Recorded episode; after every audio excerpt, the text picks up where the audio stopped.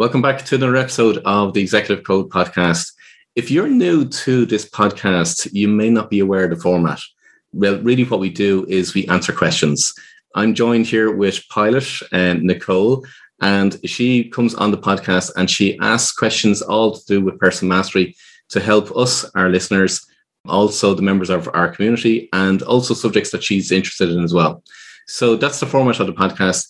If you enjoy the podcast, why not give it a review on um, Apple iTunes? Because by the more reviews that we get, well, then the better it is in terms of the reach that we have for our listeners. And we're here to try and spread a message out to our listeners. So the more reviews we get, the better it is. And also, you may not be aware that you can also watch our podcast on YouTube. Um, so if you go to our website, paulwilliamdavis.com, and click on podcast, you'll be able to find the link to our YouTube channel there. So, Nicole, what question have you got for us today? So, Paul, um, I was just thinking, you know, as people, we tend to want to seek approval from others. When we're kids, we look to our parents. As young adults, we might look to our friends. And as working adults, we might look to our bosses or coworkers. So, why do we crave acknowledgement from others? And at what point does it become an unhealthy obsession? And what can we do to ensure we don't get to that point? Okay, well, we're actually trained, believe it or not, to seek acknowledgement since we are a kid. So from the moment, from the very, very moment that we're actually born, right through our early childhood, we're actually taught to seek acknowledgement. So think of it from this perspective. When you were a baby, although you probably don't remember being a baby that long, but if you remember being as a young child, you'll probably remember that if you did something and you got a smile or a hug, from your parents, well, then you knew what kind of that meant.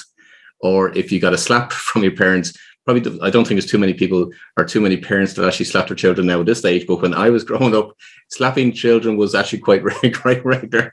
So when you're a child, you actually grow up seeking acknowledgement from that perspective. So if there's something that you want, you'll either scream on the floor or you will smile or look for a hug from your parent and so on. So it's it's that behavior is actually reinforced by everybody around us. So whether it be our parents, whether it be grandparents, whether it be even our siblings that are a little bit older than ourselves. And then when we start to go to school, it's our teachers that we actually get that influence from. So it's something that's actually ingrained within us.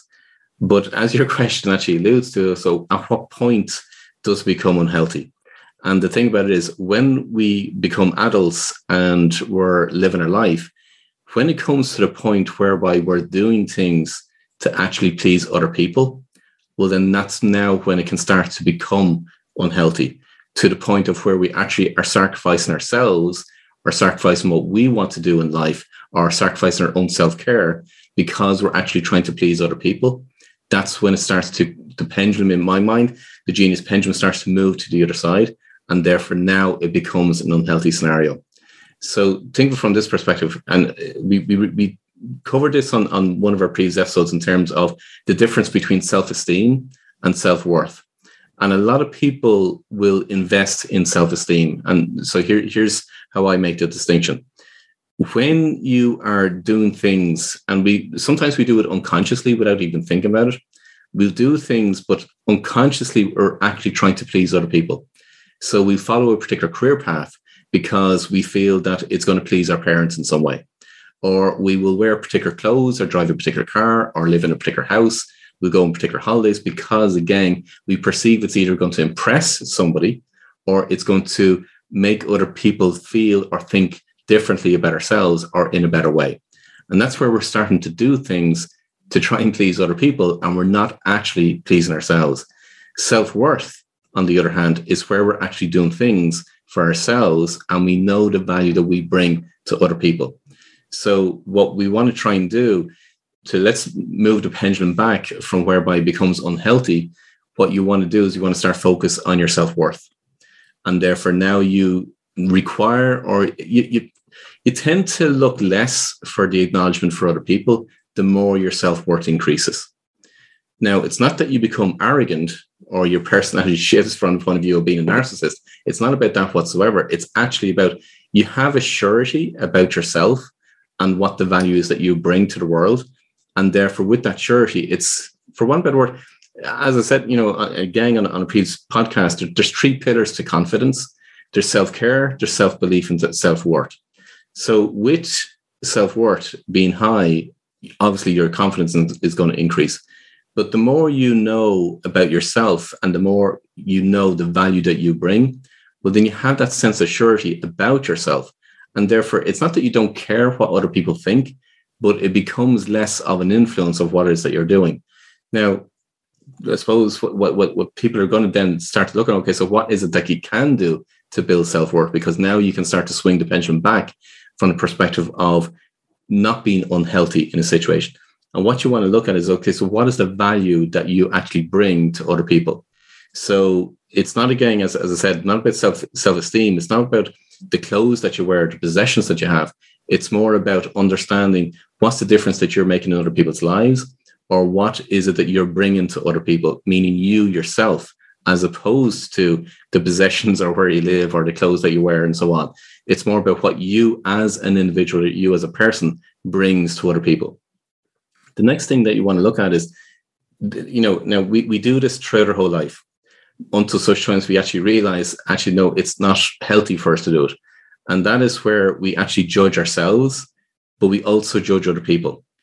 And what I mean by that is we start to judge ourselves, meaning we make ourselves smaller in comparison to other people. I'm not talking about stature. I'm talking about that we'll minimize our personality or we minimize our belief, our worth about ourselves compared to somebody else. We'll put other people up on pedestals. Meanwhile, we're putting ourselves in the pit. So that's where we're judging ourselves, or we can also judge other people. Now, what people with low self worth will do is they will actually judge other people and put more and more people in the pit in order to indirectly increase their own self worth. So when you are judging yourself and equally when you're judging other people, it's actually an indication for you to say or to understand or to know it's feedback for yourself to about your own self worth. So when we start to not judge ourselves and not judge other people and actually see the value that we bring and the value that we have within ourselves, well, then now we're moving that pendulum back into more equilibrium. The other things that will bring down self worth is where we carry around shame and guilt. And I've yet to come across an individual that does not carry some form of shame or guilt. Because again, as a child, we will have done things and had an influence from our parents or our guardians or teachers or whatever that has, I suppose, ingrained within us, within us an element of shame and guilt. So therefore, from a very, very young age, we're actually beginning to understand shame and guilt. So throughout our whole life, then we will actually carry different elements of shame and guilt. And the more shame and guilt that we carry around with us, well, then the more our self worth will actually decrease. So when you look at those aspects, now you can start to identify okay, so what are some of the things or some of the elements that you can actually do to increase your self worth? If you also look at from the perspective of what are the activities that you do that bring you joy? Now, if look at it from this perspective, think from what are the things that you do that increases your energy? And that's also taking account of okay, what are the people that are around you that decrease your energy, or what I call energy vampires? So think of it from two aspects. One is the environment that you're in, the people that you're around, but also the activities that you do yourself as well. And sometimes we can get caught up with the work that we're doing and we invariably be on this hamster wheel continuously until such times we actually make a choice and a decision to get off the hamster wheel. what we have to do is start to look at what are the activities that will actually bring us joy and think from, yeah, we'll enjoy them, but also they'll actually increase our energy. But one of the primary things that will actually increase our self worth is when we're doing activities that are in line with our genius drivers and we're working on our purpose by working in line with our genius drivers and on our purpose, that massively increases our self worth. So that's one of the primary things when I'm working with clients. That's one of the primary things I will work on first of all in order to increase their self worth, because by increasing their self worth, their confidence is increasing, and then it has a knock on effect for relation to what they want to bring into their life, what they want to manifest, and what they want to build and scale their businesses. So that, that's my approach when I'm working with clients. So, what are some indicators we can use or questions we can ask ourselves to recognize that it's become unhealthy and then start to take action to correct that? The first question you want to ask yourself is in, in everything that you're doing, is is what I'm doing for somebody else or am I actually doing it for myself? So you could think of it from the perspective, okay, so are you doing work for the people? Yes, you, you've got to do you've got to do work for clients, or for example, in your case, um, Nicole, you're you're currently trained to be a pilot, so you're you're flying a plane for somebody else. You're getting paid by somebody else, but you're also doing something that's completely and totally and utterly in line with your genius drivers. So therefore, you're actually getting something in return, much more so than the remuneration that you're getting. Okay, and that's the difference.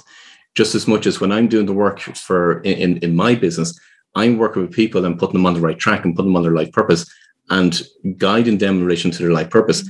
That's work that I absolutely thoroughly enjoy doing. So therefore now that's in line with my genius drivers, my my purpose, and therefore I'm increasing my self-worth. So when you ask that question, the activity that you're doing, is it to please somebody else, or are you actually doing it for yourself? And what I mean by activity is even down to something that you might buy or something that you might do, are you doing it to please other people or are you actually pleasing for yourself? And when you start to ask that, that question yourself in relation to everything that you're doing, well, then now you'll be able to identify what are the things that you are doing in order to please others and not yourself. Does that make sense? Yes. So I think it goes back to you had an episode um, I think it was titled Giving from the Saucer. And that's yeah. what it reminded me of where, you know, you have to take care of yourself first before you can even, you know, start to take care of others.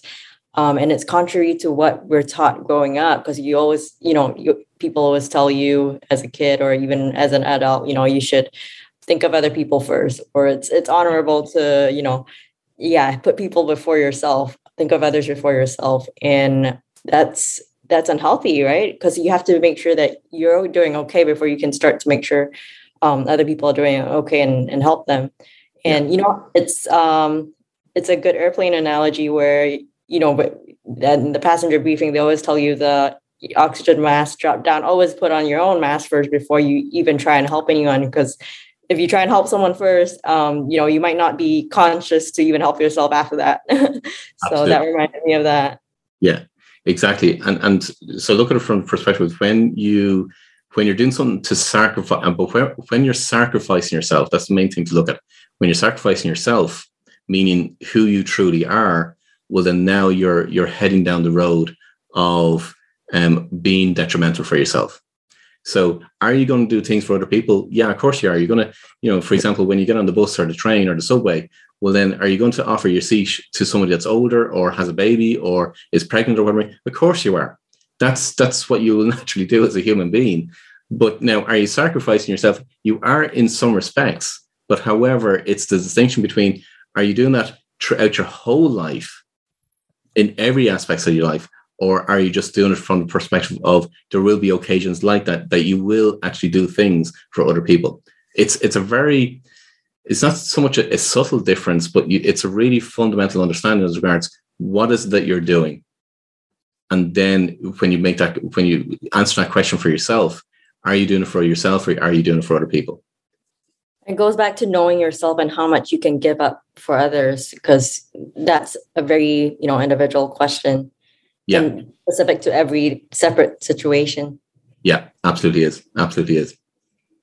Good. So I hope this episode helped you in terms of looking at what is it that, you're doing. Um, look at in terms of how you can actually build your own self worth, and from the perspective of where it can actually move into an unhealthy situation. If you want to find out what your genius drivers are, if you want to find out what your life purpose is, or if you want to find out what you should be doing in your life, head over to paulwilliamdavis.com there's a lot of resources there available. You can also join our community, and there's a link to our community there. And as I said at the top end of the episode, if you want to find us on YouTube, the links are also there to our YouTube channel as well. And again, the URL is paulwilliamdavis.com, and I look forward to connecting with you. But until next time, I wish you every success.